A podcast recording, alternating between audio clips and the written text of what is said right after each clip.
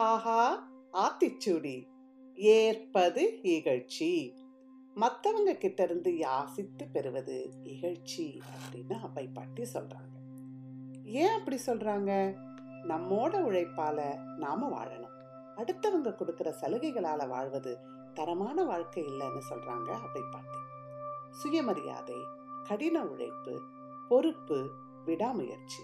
அதாவது self respect hard work responsibility and tireless efforts இதனோட முக்கியத்துவத்தை இந்த ரெண்டு வார்த்தையில சிம்பிளா அடக்கி அழகா சொல்றாங்க.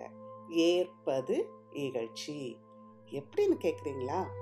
விடாமுயற்சி கடினமான உழைப்பு பொறுப்பு இதெல்லாம் இருந்தா நாம தொடர்ந்து நம்மளுடைய சொந்த முயற்சியில சாதிக்க நினைப்போம் இல்லைங்களா?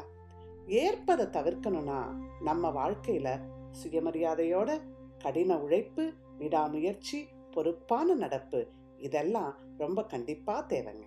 இதில் நாலு விஷயம் இருக்குங்க. சுயமரியாதை. அதாவது நாம நமக்கே கொடுத்துக்கக்கூடிய ஒரு மரியாதை. கடின உழைப்பு. சோம்பேறித்தனம் இல்லாமல் கடுமையாக உழைக்கிறதுக்கு தயாராக இருக்கிற ஒரு நிலை.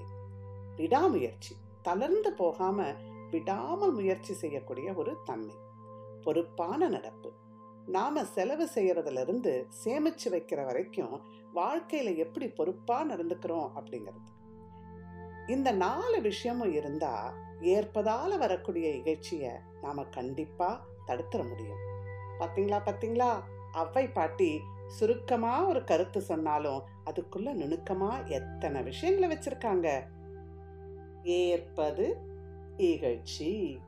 ஆஹா! ஆத்திச்சூடி மீண்டும் சந்திப்போம். அவ்வை தந்த அடுத்த ஆத்திச்சூடியோடு. ஆஹா ஆத்திச்சூடி.